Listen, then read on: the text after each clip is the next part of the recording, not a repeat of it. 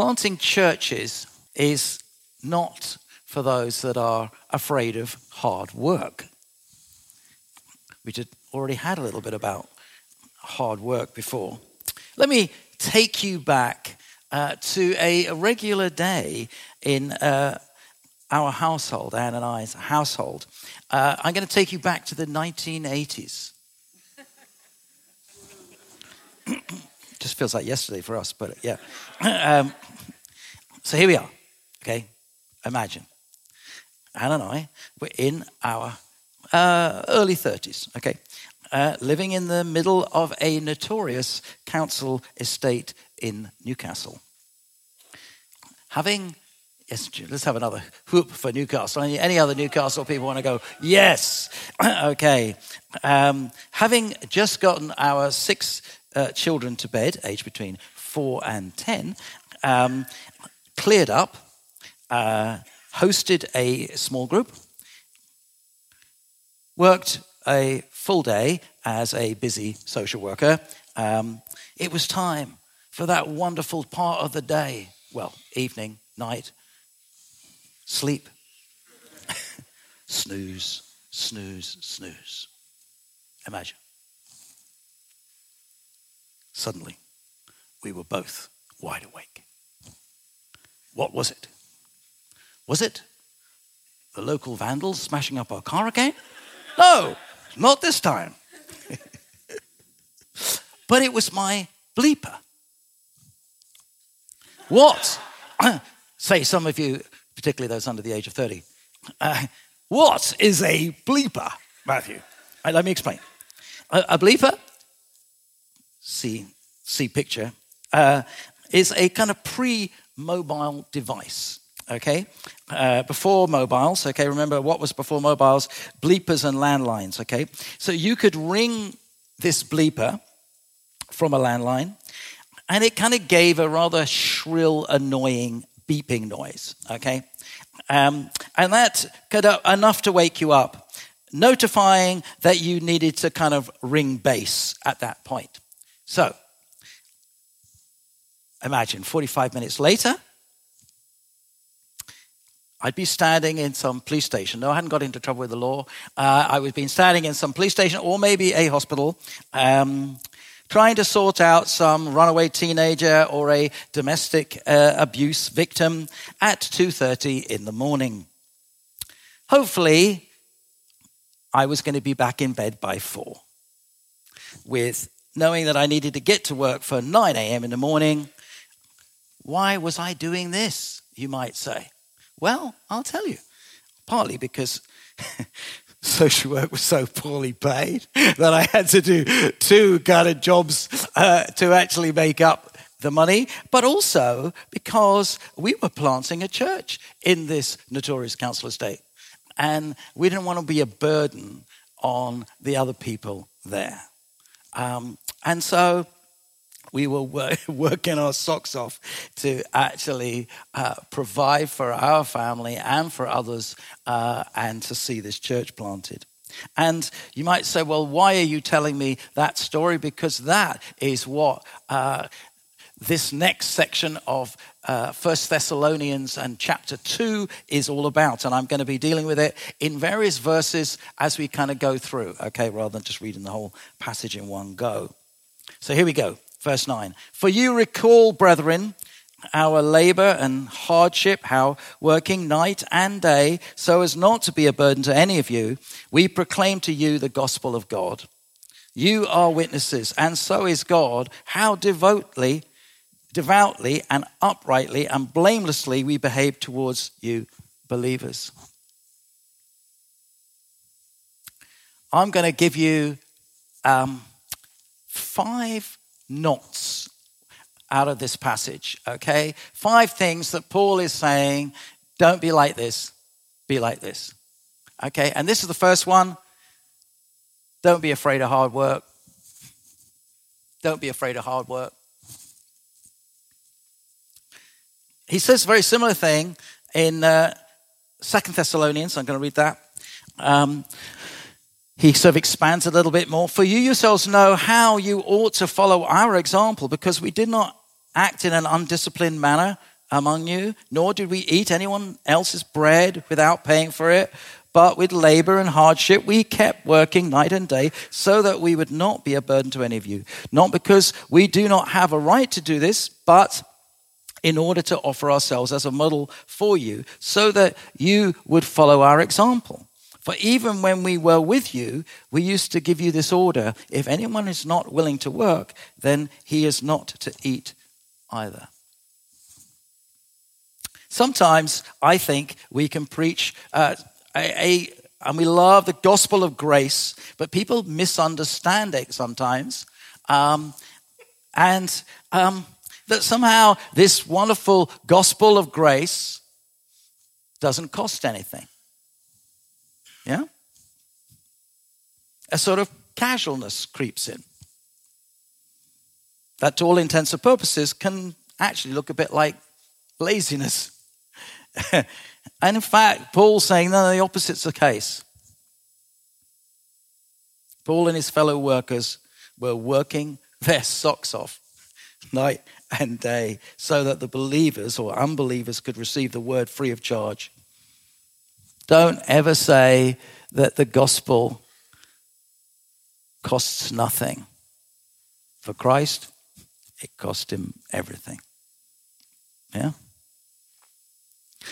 Paul is also making the point that he demonstrated hard work as an example to the other believers so that they could follow suit. For me, it was social work. For others, it might be nursing or teachers or shift workers or maybe you work in an office.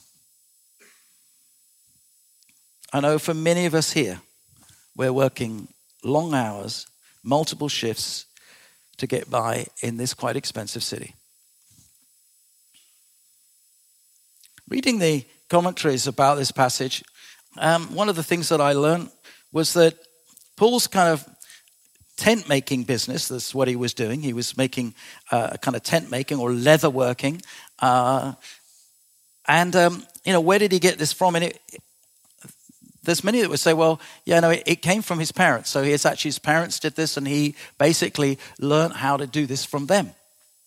And um, that actually, we know that Paul was a Roman citizen, and well, perhaps one of the reasons that he was a Roman citizen was because his parents had actually provided tents uh, and leather work for the Roman army at uh, Cilicia. Okay, so that's actually, they would have kind of passed on this kind of, you know, you can be a Roman citizen. So it was a kind of way of, um, a bit like if you did something and kind of the queen, you know, bought from your shop, you know, there would be that kind of conferred, you'd be able to put that on the front there, you know, uh, royalty's been here, you know. Um, uh, to any passerby, they would have seen him working away in the market, uh, actually doing that work and doing that thing in order to see this infant church well founded and not a burden on them. So, what does this mean for us? Let's embrace hard work. As soldiers of Christ, being diligent to utilize every moment and not just trying to get away with the least we possibly can. Yeah?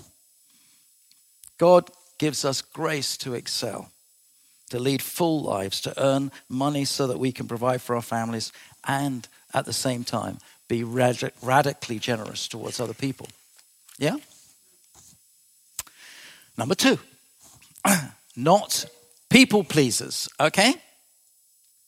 Um, not only is Paul accused of being, uh, by his critics, of peddling the gospel for personal profit, but flattering his hearers.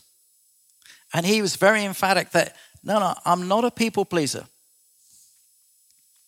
Verse 3 for our exhortation doesn't come from error or impurity or by way of deceit, but just as we have been approved by God to be entrusted with the gospel, so we speak not as pleasing men, but God who examines our hearts.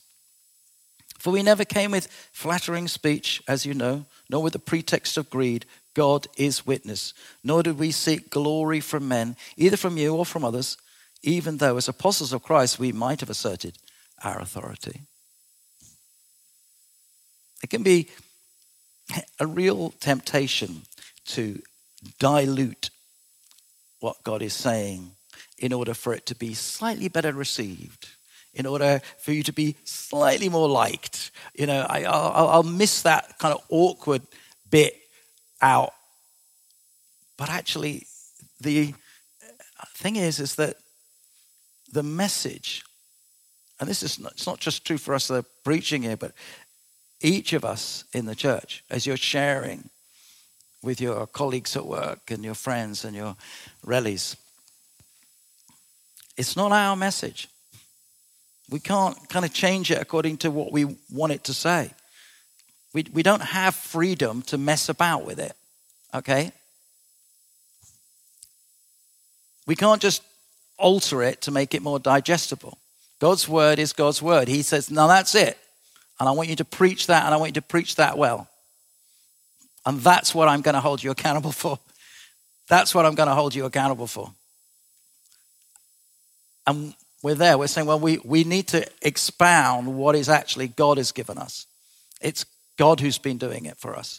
It's not just us to kind of pick out of it. Oh, I quite like that bit. Well, I'll leave that bit. I'll keep that bit. Yeah. It's not like that. It's not a sort of smorgasbord that we can just pick and choose. It's actually, we've got to preach the whole gospel. And we do try and do that here, trying to preach the whole gospel. Hence, we're going through 1st and 2nd Thessalonians. We're trying to preach every part of it right through. We're not just picking and choosing, we're going right through so that you're seeing everything and you're preaching everything that actually was being, that, that Paul would have preached in that way and, and others preached. Anne and I have been enjoying um, the interior, you might say, why do we watch this? The interior design masters, okay? I don't expect many of you to be watching this, but we actually really enjoy it. Okay, it's just finished. I won't, if you haven't seen the end, I won't kind of ruin it for anybody to tell you who won. But uh, it's a kind of, you have judges that are uh, looking, what are they looking for? They're looking for personal flair. The ability for the contestant to listen to the brief and yet bring their own expression to play. And I've got to say, at times, it can be pretty way out. Okay? Um, At others, it's quite pleasingly refreshing. And uh, I want to say that in sharing our faith and teaching what the Bible says, we actually have to allow ourselves to be constrained by what God is saying. And as I kind of think about this and the metaphor that I'm bringing to you, so that so in this program you have these kind of young designers who are trying to win the competition but also, you have these other workers that are there and are kind of saying, So, what do you want me to do? And these kind of, so they each have kind of these, these kind of DIY workers that come and they put up the stuff and they're kind of doing the work. they say, yeah, no, no, no, a little bit along there, and I want that green, and I want, you know, these, like you see on the picture, I want those kind of lines drawn like that. And so other people are doing that for them. And as I kind of think about it, I actually think, you know, it, God is the designer here. God is the designer. He's saying, now this is how I want, this is how I want the church to be. This is how I want your lives to be. It's not for you to mess about. I'm telling you, this is how I want it. And we are like the guy with a little drill. I say, how do you want it? Do you want the line there or do you want it there? No, I want it there. And we're looking at what Scripture's saying and we're following what He's saying. He is a very creative God. He's got lots of color, lots of kind of creativity in Him but we're kind of looking at his creativity and coming out of what he's saying, not just kind of making it up. Yeah? So we are not people pleasers, we're God pleasers. And we want that well done, good and faithful servant. You've done what I gave you to do and what I laid down clearly. yeah? Yeah, very important. Third point we're not demanding our rights. Paul, Paul is saying, you know what, we, we, as apostles, we could have asserted our authority. We could have played, look, hang on, guys, we're here sent from God to plant churches, okay? And, you know, actually, uh, we want to be put up in this hotel. Uh, we'd like this is kind of like I'll, I'll, give you the menu of what we kind of rather like to eat. here. you know, uh, we've got no, no, no, miss out the um, asparagus. You know, we don't like that, but you know, uh, and and you could they they could be like that, but they're not.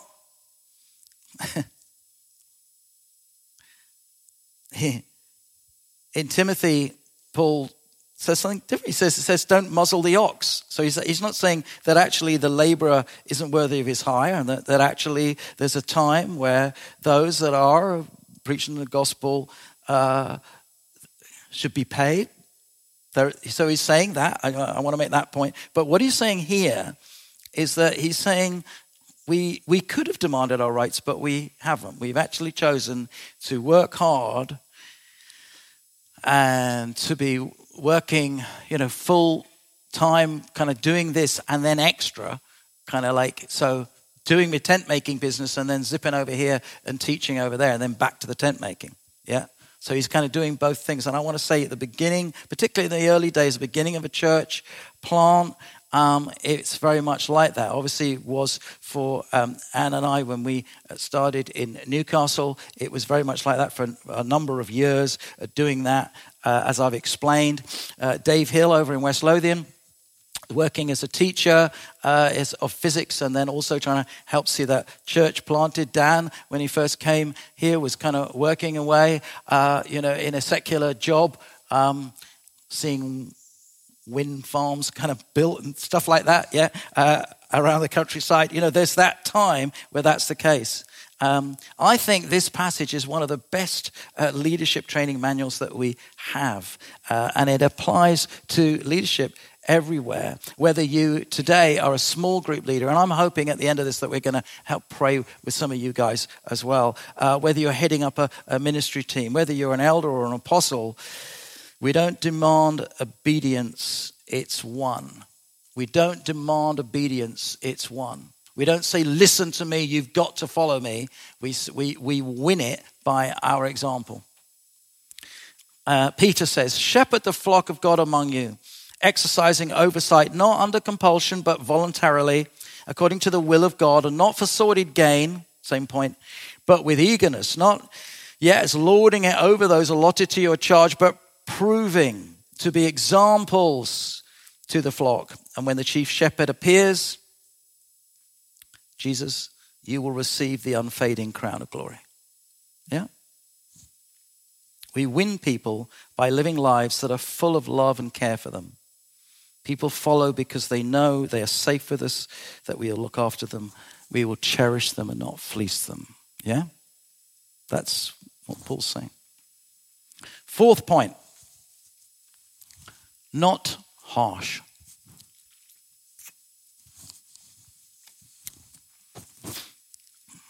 Most times I find that people um, get offended, not because of what we say, but how we say it. It's all in the delivery. I think many people would have thought, you know, if I was to ask you, you know, what kind of person do you think Paul was? And they said, oh, he's a no nonsense sort of guy, kind of happening guy, kind of church planting, task orientated, maybe less sensitive to pastoral needs. And yet, here we see something quite different. Here we see that his delivery was very gentle. And it's interesting, and I, I, I think I probably noticed it for the first time as I was looking at this passage this week. He says, he doesn't say we hope we came across as gentle, but he says we proved to be gentle among you. Verse 7 we proved to be gentle among you. So he's saying, no, no, we remember we were gentle. You know, you, you know, you can testify to this.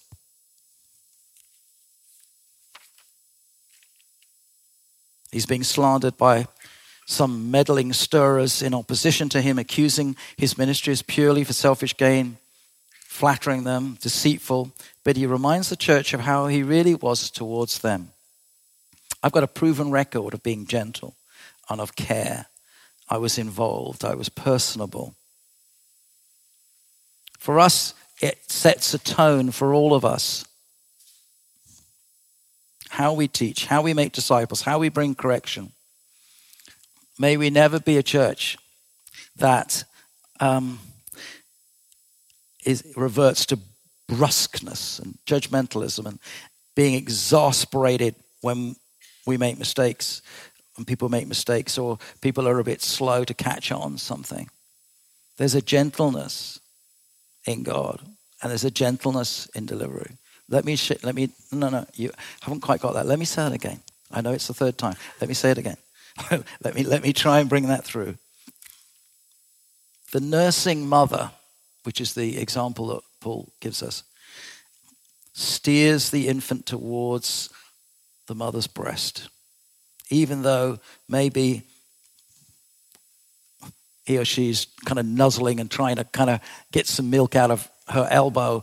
She steers this child. No, no, no, you, you've latched onto the wrong thing there. You know, here, here's the breast. Yeah, this is what you. This is what you're looking for, dear. You know, and it's a, there's a gentleness in it. There's a steering in it.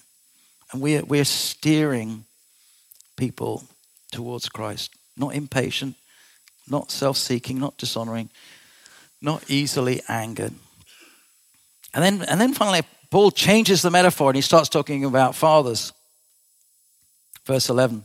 Just as you know, we were exhorting and encouraging and employing each one of you as a father would his own children so that you would walk in a manner worthy of God who calls you into his kingdom and glory. He uses these three verbs exhortation, encouraging, and imploring. I've got to say, as a dad of six, I well remember, uh, and any dads here uh, where your children are kind of grown up a little bit, you will know exactly the same thing. Here it goes, okay? Exhortation.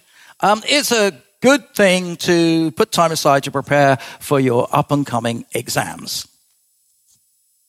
Exhorting, okay? Encouraging. Uh, can I encourage you to maybe not play with your computer until you've done maybe an hour's worth of revision for chemistry this evening? Imploring. Please, can I appeal to you to go and revise for your exam right now for tomorrow morning? Otherwise, you will regret it later on. so we know those things. We know what that's like, okay? And Paul's kind of using those three verbs to talk about how to uh, disciple people in Christ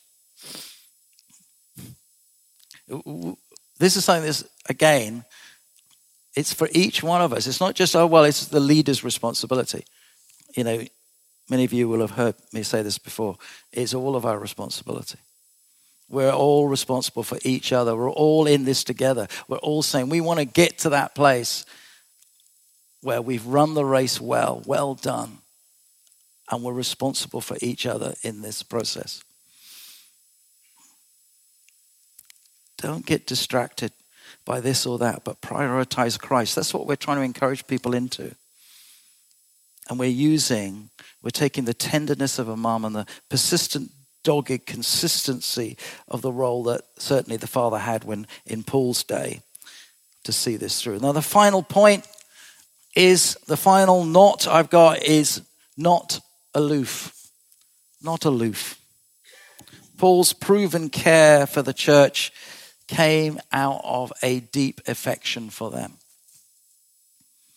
Verse 8 Having so fond an affection for you, we were well pleased to impart to you not only the gospel of God, but also our own lives, because we because you had become very dear to us. It's quite emotional stuff, isn't it? Very dear. Like, gosh, that's quite soft. Here's Paul, most well known for his prolific church planting background as a persecutor of the church, and yet he has this personal care, this fond affection. He was living amongst them. Yeah? They knew what he was like. He, he wasn't separate, living in that fancy hotel or something. He was like living right there. They knew what he was like. They saw him working down a market. We see the same with Jesus, don't we? Um, Never too busy to stop and engage with the blind man here or the woman with a menstrual problem there, the father that's just stressed about his fitting son over here. I love this quote from Eugene Peterson about God. God is never a non participant in what he does. He does not delegate. He does not manage from an impersonal position. He does not separate himself from his community by ranks of angel secretaries, though through whom we have to arrange an audience. Okay? Isn't that amazing? It isn't like, oh, yeah, yeah, you need to go and speak to so and so.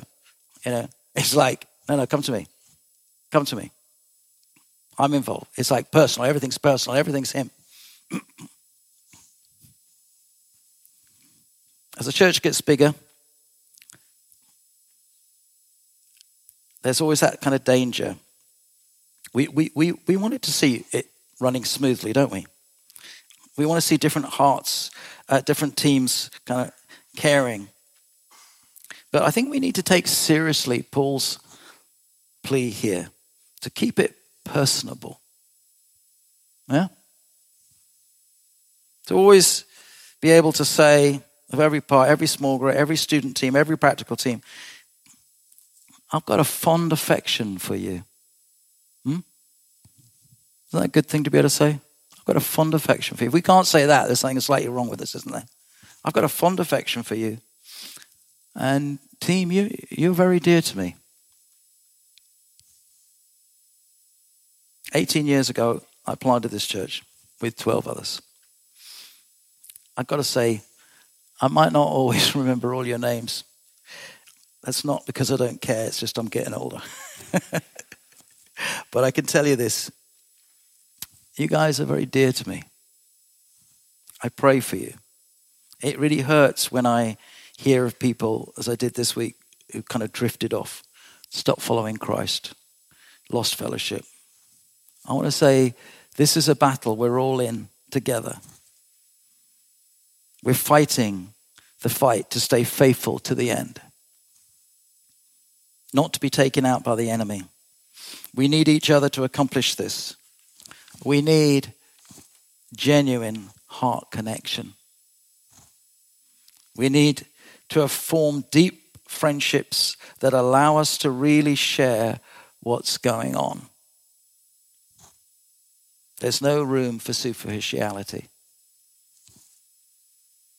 You'll never be able to tell anyone that you aren't doing well or that that I've got this pain and sorrow that's going on for me right now. If you have this kind of strange, kind of super spiritual kind of view that I declaring weakness is somehow a, a lack of trust or faith in God, you know, we've got to be real. There's got to be there's got to be real vulnerability and really deep friendships formed because that is fighting the enemy. The enemy comes when there's superficiality and he can pick us off. So you've got deep things going on and you don't share. I want to say it's important that we're able to share. Yeah? Because that we're in this together. We're fighting the enemy together. We're coming to the end. We're fighting. We want to be there, standing there. I want to leave you with not five nots, but some positives. What are we doing? We're building deep, genuine relationships. We are exhorting and encouraging and imploring each other to run well, but in an attitude of gentleness. We are living lives to please God. We're winning people by our godly, caring behavior and we're working darn hard at it. Yeah?